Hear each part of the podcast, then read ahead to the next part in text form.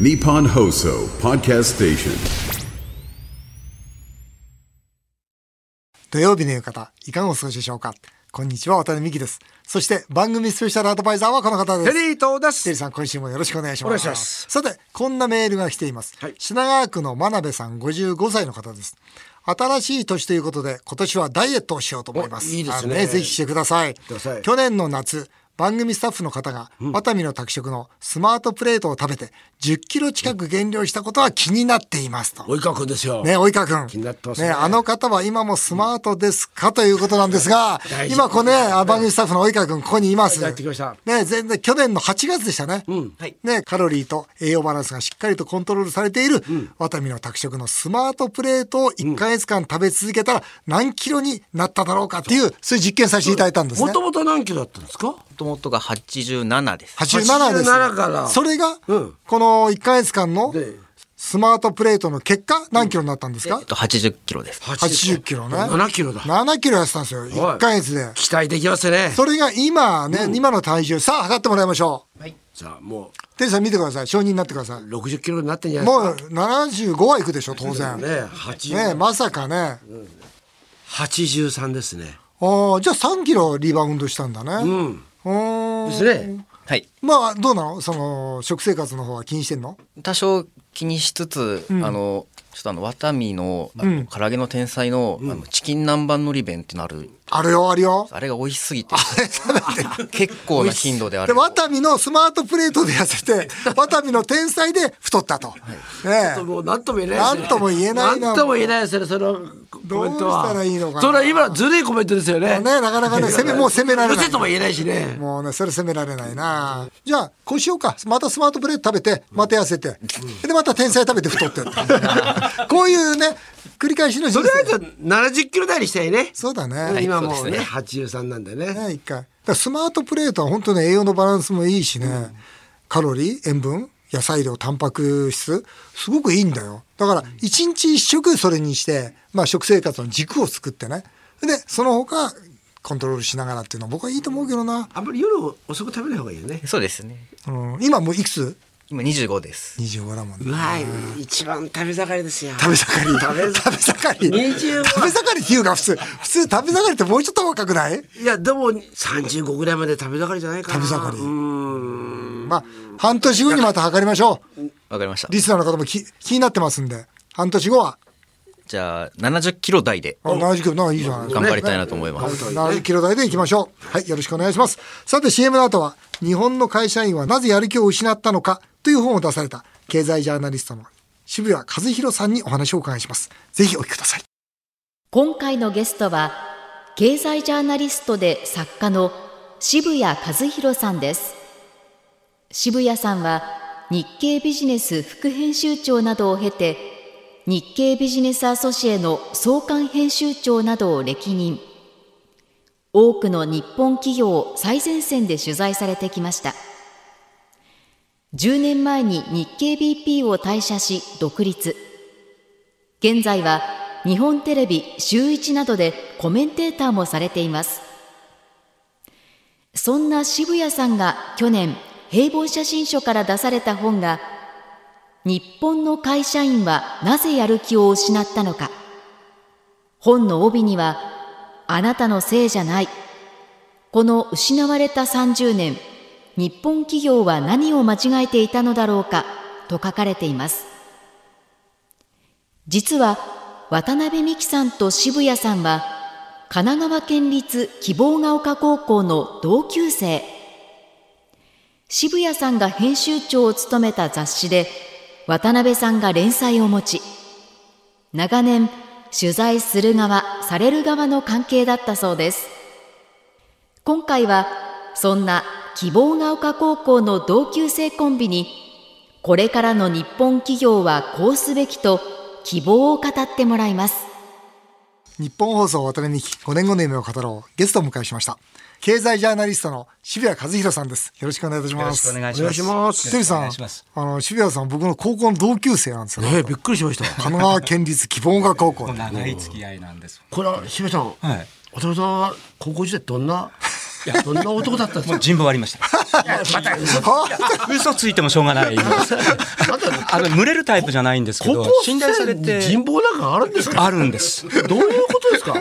あの、すごい気遣いがあって、優しかった。うんたんですよ。うん、でよく図書館にいて、あの一人の時間を割と大事にしてるっていう印象で、本読むよ。すごいよく本読んでいらっしゃる。渡辺さんも目立ってましたね。かっこいいじゃないですか。第一もこんな背が高くて。調子に乗るタイプです。まあそうですね。このぐらいにしときます。調子に乗るタイプですからね。先日ですね、プレジデントの同級生が語り合う企画ってなんですよ。写真を撮ってね。あ、よくありますね。その時ですね、実はあの最近何やってんのかなと思ってて、以前ほら僕あのまあ渋谷さんとか渋谷君のねこの雑誌に連載とかしていて、まあ、彼の仕事ぶりってよく知ってたんですが、最近何やってんのかなと思ったら、その日本の会社員はなぜやる気を失ったのかという本を、これ興味深いところですよね。あの実は大変売れておりまして、そうでしょう。出版社大騒ぎっていう感じですね。いやこれはね非常にいい本なんです。ありがとうございます。キャッチーだよな。で僕ねあのこの間ね会った時に、いやこれいい本だね。ぜひね今度ラジオでこれちょっとこの本について話をしてよということで今日お願いしてしていただいたという、ありがたいお誘いで、そういう経緯なんです。あの日本の企業はですね、今そのさんじゅうねんぶりにね賃上げを迫られてるわけですよ。でこれまでのさんじゅうねん一体何が間違ってたのかと、でなんで賃上げが今できないのかということを、まあ非常に論理的に、だから日本は何を間違えたのかということがここで一冊で分かってしまうんですよ。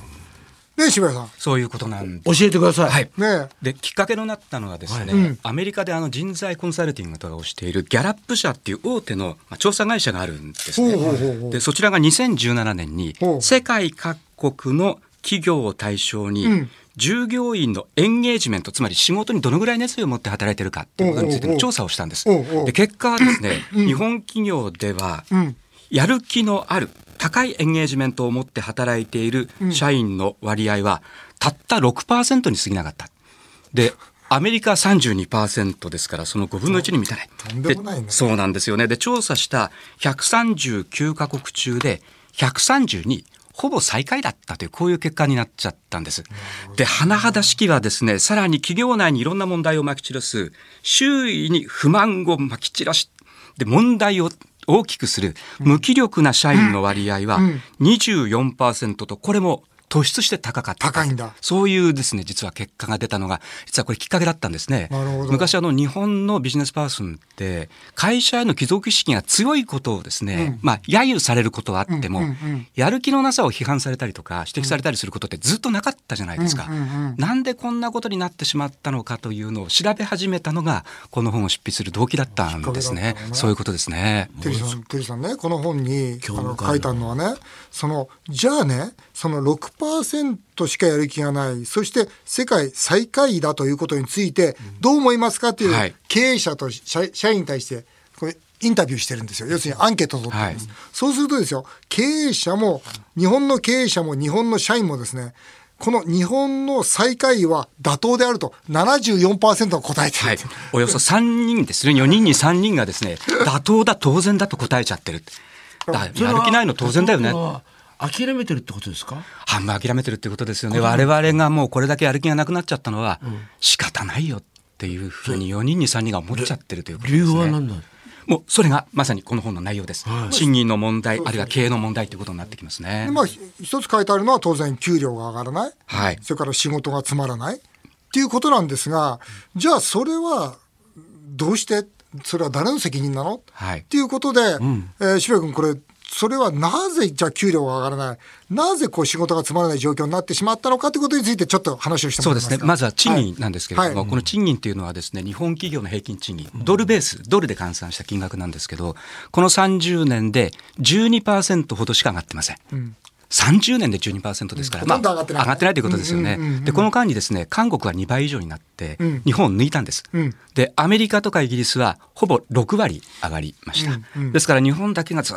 と同じところをこう周回コースを走っている間に、うん、アメリカや韓国はどんどんどんどん遠くまで離れていっちゃったっていうですね、うんうん、こういう状況なんですね、うんうん、できっかけはですね、バブル崩壊と、それからほぼ同じくして起こったエレクトロニクス産業などの日本のものづくりの国際競争力の低下です、うんうん、でまずバブルが崩壊して国内市場が縮小しました、うんうん、それから日本のものづくりの強さってはちじゅうねんだいまではですね、あの完成品を作っている企業が下請け部品メーカーなどと強固なサプライチェーンを、ヒエラルキーですよね、うんうん、これを作って部品一件一点すり合わせして作ったんです、うんうん、いちミクロンマイクロメートル削れとか言ってですね、で作らせたもんですから、はちじゅうねんだい頃までは日本製品ってすごい耐久性も高いし品質も高かったんです、うんうん、そういうものづくりがあってみればものすごい強みだったんですね。それって例えば車に代表されるもんですか？今も車はそれ続いてます。そうですね、車まだ続いてますね、はい、続いてます、はい、それもちょっと危うくなってるんですけど、はい、家電製品なんかみんなそうだったんです、うんうん、ところがですねきゅうじゅうねんだいに入っ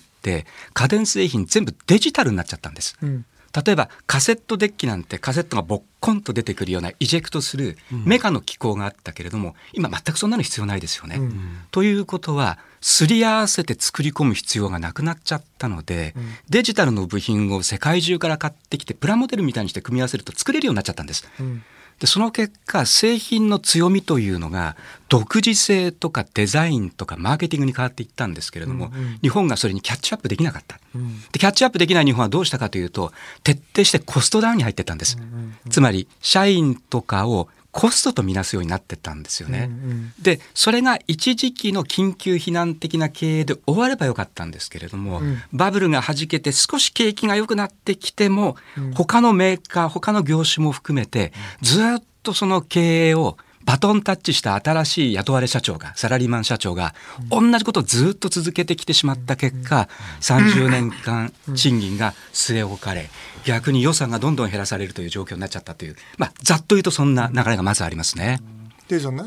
あの僕は経営の視点から見てね、はい、さんじゅうねんかんなぜ給料上がらないのかというとですね、やっぱりこれ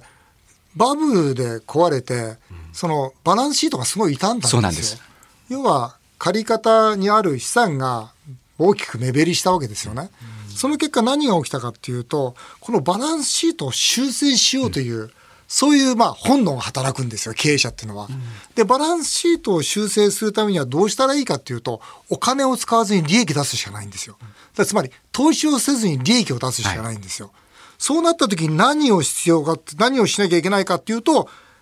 人員削減になるわけですよ。それから工場の再編とかそれから借金をなんとか減らしていくという形で、つまり守って守って守ってその利益を出してなんとかバランスシートの修復を図ろうとするんですよ。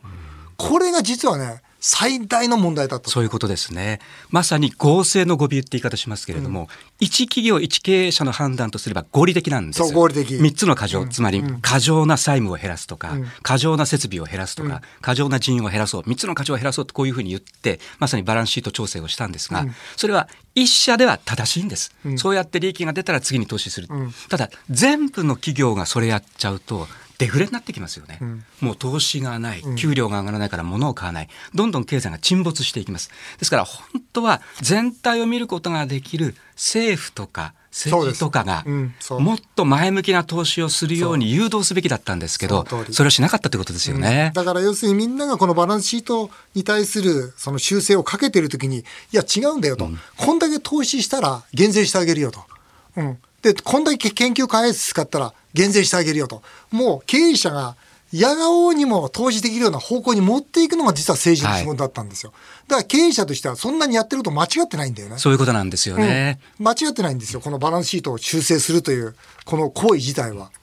研究開発を投資、はい、難しいじゃないですか。そうですね。あのというのは新しいものを今度作るわけですね。その通りです。それって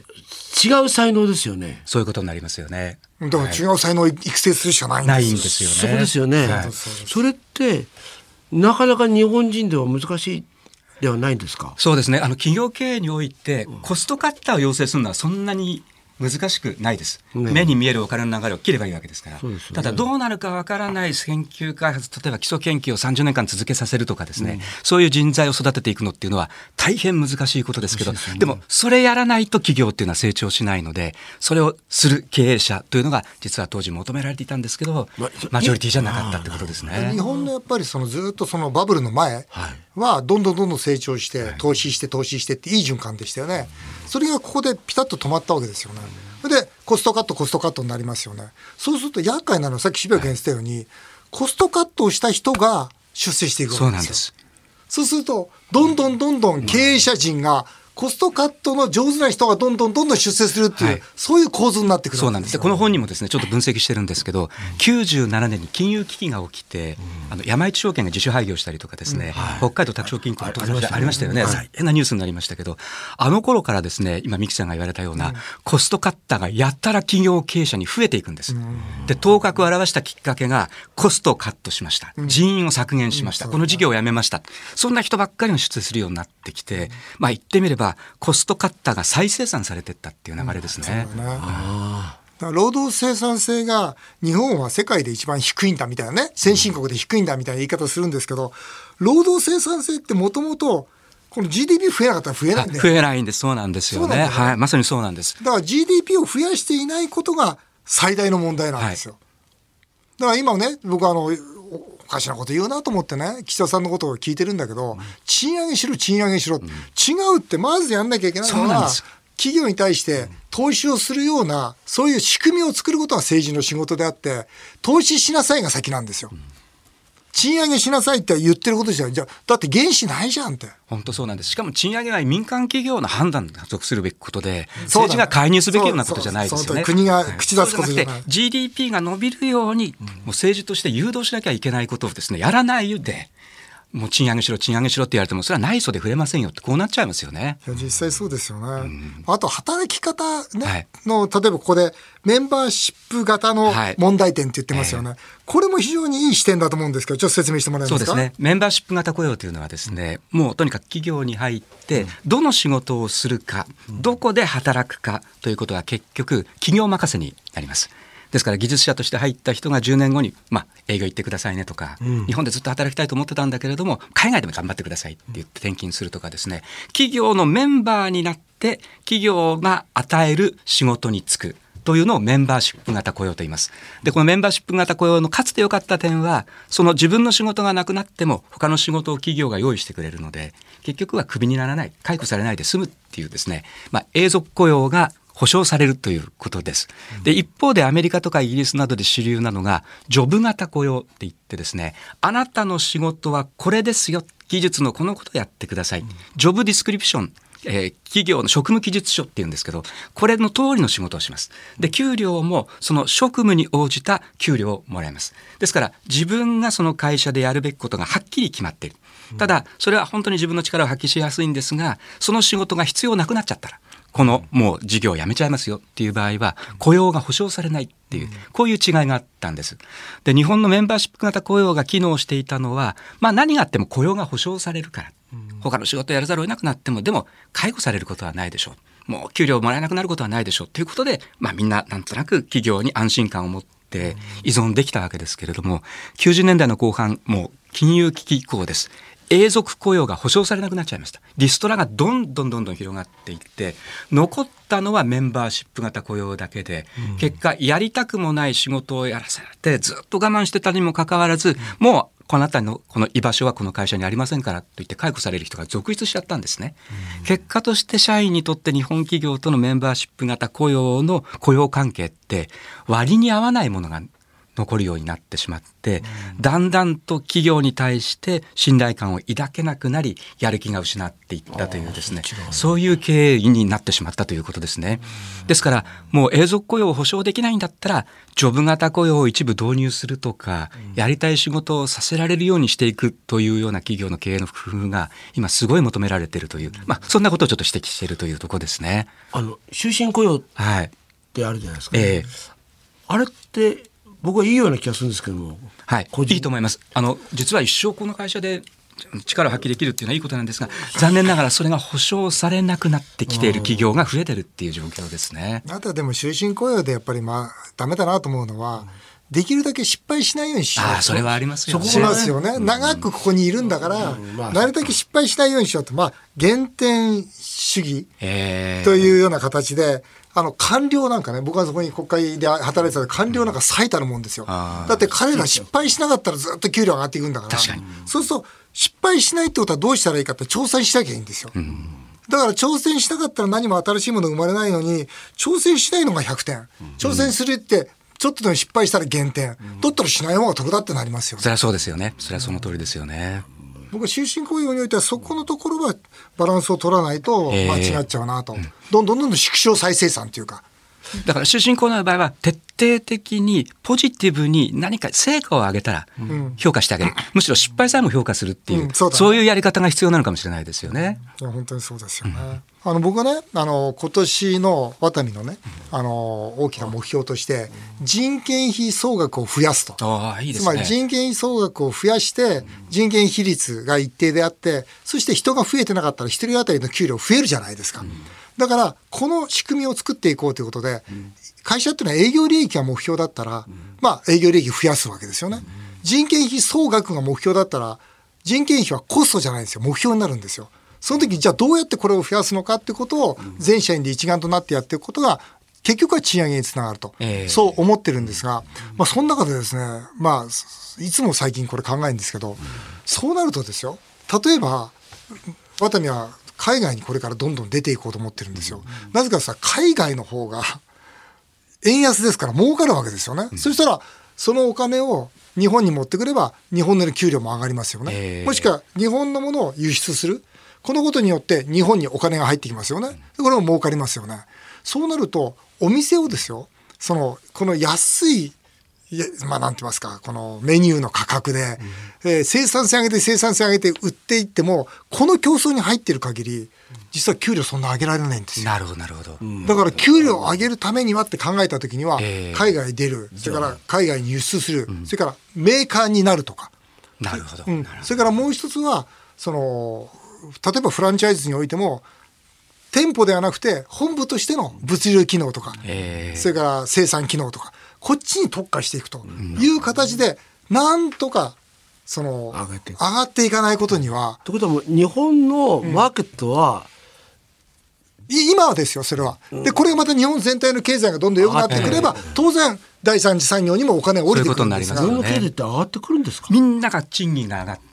みんながもっと前向きにお金を作れるように使えるようになっていけば、間違いなく上がっていくと思います。賃金上がらないじゃないですか。ですから今年大きなポイントになってくるだろうというふうに思いますよね、うん、特に中小企業だと思います。中小企業が大企業に納入しているようなその製品の価格転嫁をどこまで大企業がしてくれるかどうかとか、うん、そういった意識も大企業の僕は役割って非常に大きくなってるだろうなというふうに思いますね。この経済ジャーナリストとして、はい、この今後の日本にどう希望して、どういう展望を持ってますか。そうですね、これまでのとにかくやり方ではもうもはや浮上するということは絶対無理だと思いますね。ですのでまずは経営者に勇気を持って新しい分野にどんどんどんどん出てってもらいたい、うん、で大企業、特に一部上場企業の手元資金ってひゃくちょうえんぐらいありますので、うんうんね、まずはこれを使って前向きな、はいまあ、全部合わせればね合わせればということですけどね、うん、あの使えるお金ばっかりじゃないですけど、うんうん、でもかなり潤沢な資金が実は手元にあるんです、まあ、それらの株に流れたりもしているんですけれども、でそれをとにかく前向きな事業投資にとにかくしてもらいたいというふうに思います。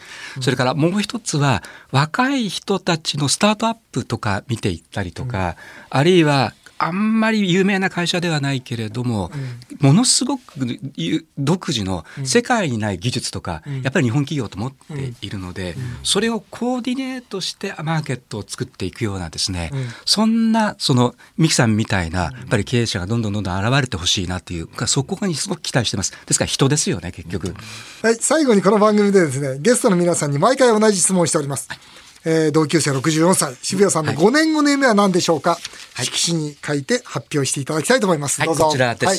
ライフワークの執筆出版をしたい。具体的にはですねにじゅういっせいきばん日本のビジョナリーカンパニー、いいこれがこれからの会社じゃないですかというのを取材してにせんもう何年になりますかね、にじゅうはちねんということになるだろうと思いますが、それまでに古典になるようなそんな本として残したいなというふうに思っています。いいじゃないですかね、はい、ビジョナリーカンパニーのこのね最大公約数、ね、そういうことですね。それが一番未来に対してね、はい、参考になりますんでね、これとこれとこれが必要なんじゃないですかって僕なりの提案をしたいなと思いますね。そこに入れるように頑張りますよ、ね、ぜひぜひ、まあ、大丈夫です。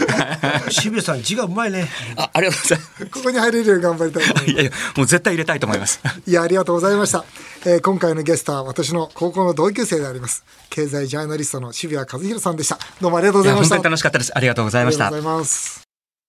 日本放送、渡辺美希ごねんごの夢を語ろう。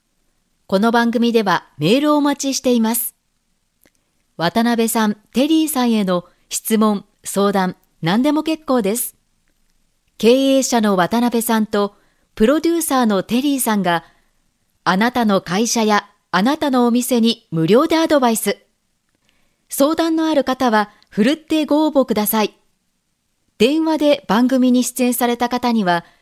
全国のワタミグループのお店で使えるさんぜんえんぶんのお食事券をプレゼントします。メールアドレスは夢語アットマーク いちにーよんにードットコム 夢語アットマーク いちにーよんにードットコム。 この番組は放送終了後、ポッドキャストからでも番組をお聞きいただけます。詳しくは番組ホームページをご覧ください。渡辺美希さんやワタミの最新情報は、渡辺美希公式インスタグラムで更新中です。そちらもぜひチェックしてみてください。渡辺美希ごねんごの夢を語ろう。この後も素敵な週末をお過ごしください。お相手は渡辺美希でした。あなたの夢が叶いますように。